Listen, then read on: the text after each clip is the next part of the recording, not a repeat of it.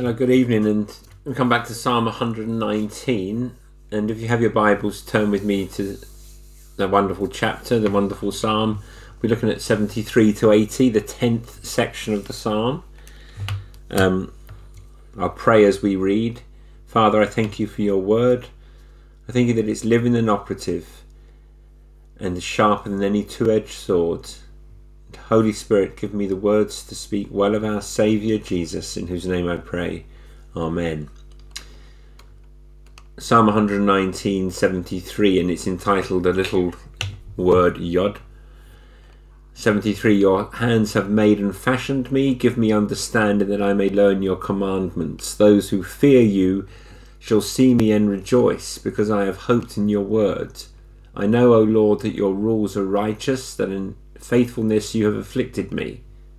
Let your steadfast love comfort me, according to your promise to your servant. Let your mercy come to me that I may live, for your law, your, your law is my delight. Let the insolent be put to shame, because they have wronged me with falsehood. As for me, I will meditate on your precepts. Let those who fear you turn to me, that they may know your testimonies. And may my heart be blameless in your statutes, that I may not be put to shame. The Lord Jesus' famous saying, he said, not a jot or tittle of the law would fail, is actually not a yod, the tiniest letter of the Hebrew alphabet. And this psalm takes us right back to the first truth of the Christian faith and life. It asks us to remember some very, very basic things, some things that we have known from the very beginning of our Christian pilgrimage, but which we need to relearn and be reminded of all the time and grow deeper in and draw more comfort and encouragement and strength from. And it asks us to look at those first truths. And it asks us to stand and look at them and study them and believe them and assimilate them and apply them in our own lives. And I want to look at some of those truths that are set forth, the first truths in this section of Psalm 119. Firstly, God made me. The first truth, God made me. The catechism, which sometimes children are taught, says, Who made you? God. What else did God make? All things. Why did God make you and everything else? For his own glory. Simple. But you know, so much of the Christian life is caught up on those first three catechism questions. If we really would believe those questions, we would be a mighty army of witnesses to the Lord Jesus Christ and to the gospel. God made me. Verse 73 Your hands made and fashioned me. The psalmist acknowledging God is creator, God is my creator. He made me. He made me. Now, that statement is so important because you notice by the time that we have gotten to the second half of verse 75, we're back in affliction again. The first stand, third stanza in a row that talks about affliction, and the psalmist is wrestling with affliction in his life. And as he reflects on that affliction, he goes to this first truth God made me, your hands have made and fashioned me. Lord, I'm in the middle of affliction, but I know you made me. You made me who I am. You did not do this to harm me. You did not do this to hurt me. You did this because you love me. You did this because you are good. The psalmist goes back to the first truth. You, O Lord, have made me and fashioned me. God is. God made everything that is, and He made me who I am. And if He made me who I am, He made me for this hour of affliction too, and He will bring me through. So, the first truth of the Christian faith and life that this psalm calls us to meditate on that God made me. Second truth, first truths, give me understanding in the second half of verse 73. Give me understanding that I may learn your commandments. The psalmist, in the middle of affliction, has started meditating on the fact that God made him. Now he asks for understanding. God made me, give me understanding. And give me understanding is one of the key prime prayers of the Christian life. It's a key principle. And we need in every circumstances of life is understanding of God and his promises and his purposes. And what we need in every circumstance of the Christian life is a deeper, more biblical understanding of who God is and what he is doing in the world. And I love how William Plumer says this, our dear friend William Plumer. Our chief concern, even in our trials, ought to be to understand more perfectly the divine will. And I just want to tell you right now, in my trials, that is usually down the list. In my in my trials, my first concern is usually get me out of here quickly, or this hurts. Lord, stop it. But William Plumer is saying no. In trials, the first question, the first issue has to be, Lord, I want to understand. I want to understand who you are. I want to understand what you are like. I want to understand your great purposes in the world. And even though I don't understand the specific purposes of this trial for my life, I know that the specific purposes of this trial, whatever they are, are ultimately so that I will know you and your great purposes. So even if I never know your specific purposes, Lord, in this trial, give me understanding. I want to know you more and I want to know what you're doing in the world. So teach me that from your word. Give me understanding is the prayer of the afflicted believer, though not necessarily, Lord, help me understand what you're doing right now, because he may never tell you. He may never tell you. But all over his word, God has told you the big thing he is up to. So in your trials, you can learn in a way that you cannot learn anywhere else. The third first truth is your growth in grace is an encouragement to believers in verse 74. Your growth in grace is an encouragement to other believers. Your growth of grace, even in affliction, is an encouragement to believers. Your growth of grace, especially in affliction, is an encouragement to other believers. Verse 74 Those who fear you shall see me and rejoice because I have hoped in your word. The psalmist is praying this. He's in affliction, he's in the middle of trial. And what, he, well, what is he saying? When they look at me in the middle of this trial, see me hoping in your word, they're going to rejoice. They're going to be encouraged. They're going to see a man afflicted, not disbelieving you, not doubting you, not hopeless, not bitter, not confounded, not angry with God. They are going to see a man who's hanging on for dear life, and they're going to say, Thank you, Lord, because I want to hold on to you too. And that brother that's hanging on for dear life in the middle of trial is going to help me hang on to you for dear life in my trial. Thank you, Lord. I rejoice in you that you've let me see this faithful, struggling, believing brother because it has encouraged me. Growth in grace, even and especially through affliction, is an encouragement to other believers. We need your affliction just like we need our own, and your affliction is meant to bless and encourage other believers. The key to the psalmist's hope is the word of God. I have hoped in your word. In other words, God's promise was the basis of his hope, and believers watched him grow in his trials by trusting in the promises of God and by trusting and hoping in the word of God. And as they watched him trust in God's promise and they God's and they saw him hope in God's words in trial, they're encouraged and they rejoice. The fourth first truth is God is righteous, what he does is right. Verse 75 I know, O Lord, that your rules are righteous. God is righteous, what he does is right. And it's a glorious confession. And it's going to be the second half of this verse 75 where the psalmist begins to talk about his affliction. But before he does, what does he say? I know, O Lord, that your rules are righteous. The psalmist is justifying God. And you know, if you are a believer in the Lord Jesus Christ, He has justified you. In other words, the world looks at you and condemns you and says, Sinner. And God says, I declare him righteous. And that's justification. And the world sometimes looks at your trials and says, God cannot be good. And what does the believer do? The believer justifies God by saying God is good all of the time.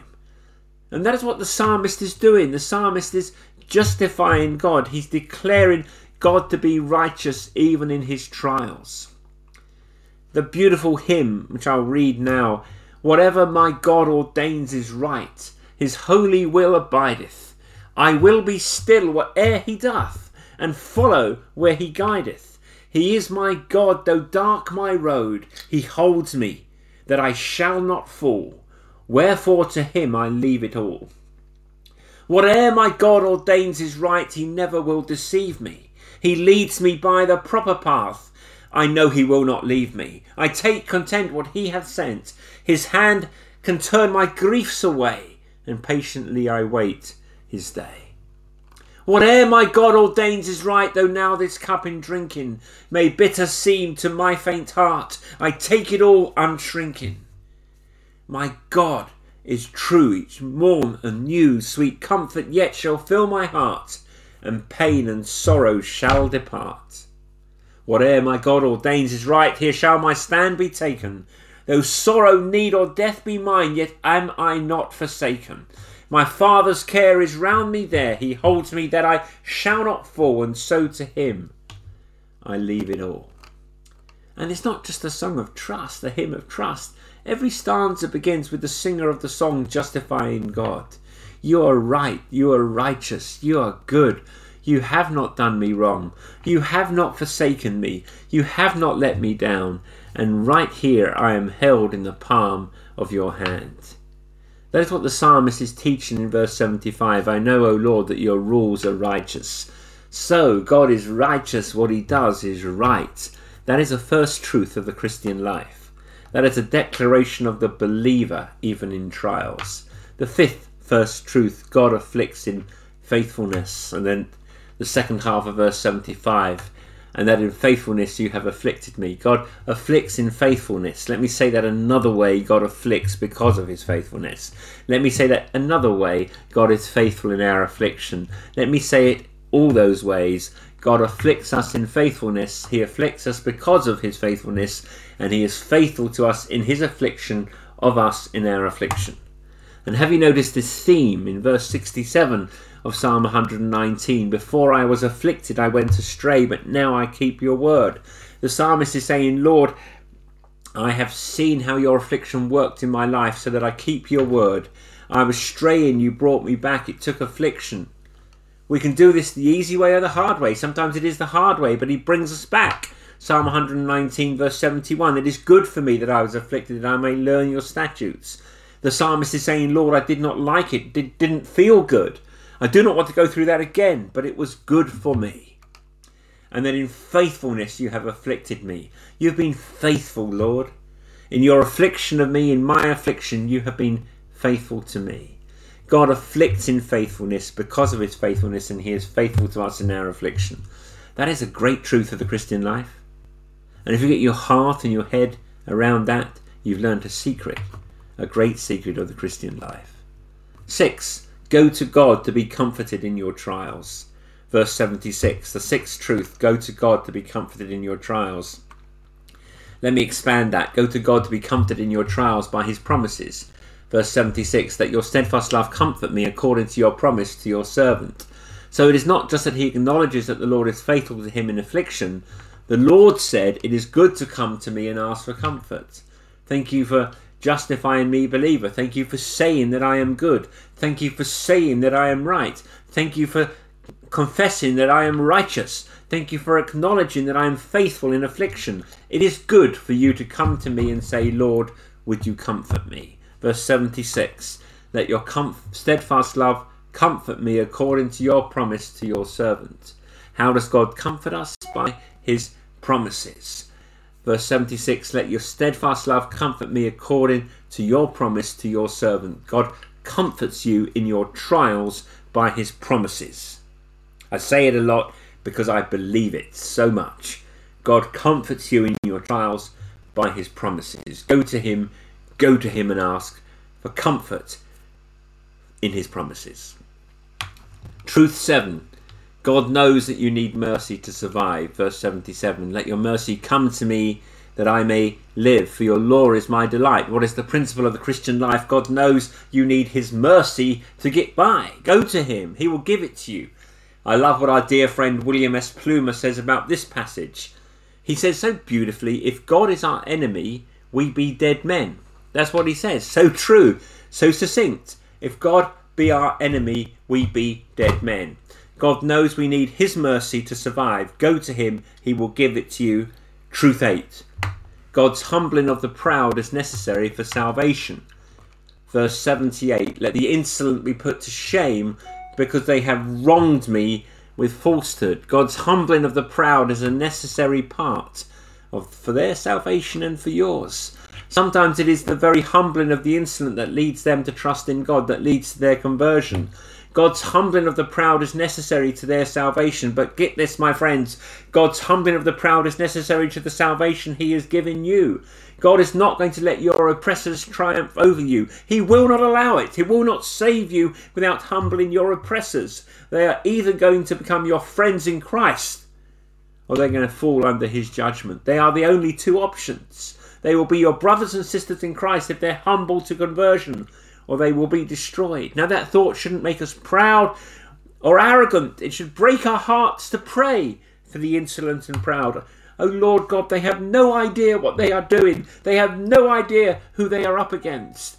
Oh God, may your humbling bring them to faith. And if it does not, you will bring them to destruction. So here it is. God's humbling of the proud is a necessary part of his salvation of the saints.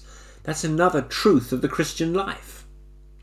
The ninth truth study the errors, the repentance, the afflictions of God's mercy toward good men.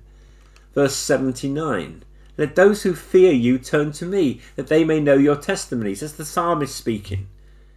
And what is he saying? Go to good men, study their errors, study their repentance, and study their affliction. Study God's mercy to them so you may know God's testimony. Go to godly, Good men, study their errors, study their repentance, study their afflictions, study God's mercy to them, that you may know his testimonies are true. And the tenth and last truth go to God for a sincere heart, verse 80. May my heart be blameless in your statutes, that I may not be put to shame.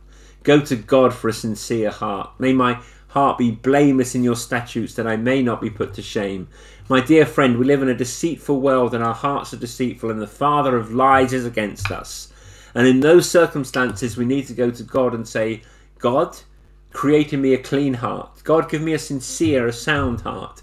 God, I live in a deceitful world. My, uh, my heart is deceitful and desperately wicked. Who can understand it? The father of lies is after me and again me, Lord. Give me a whole heart, a heart that is only for you, a heart that loves you, a heart that trusts you, a heart that believes your word, a sound heart. Give me that heart, O Lord. And what does the Lord say? A new heart I will give you. May the Lord bless the word and may you be encouraged for his glory. Amen.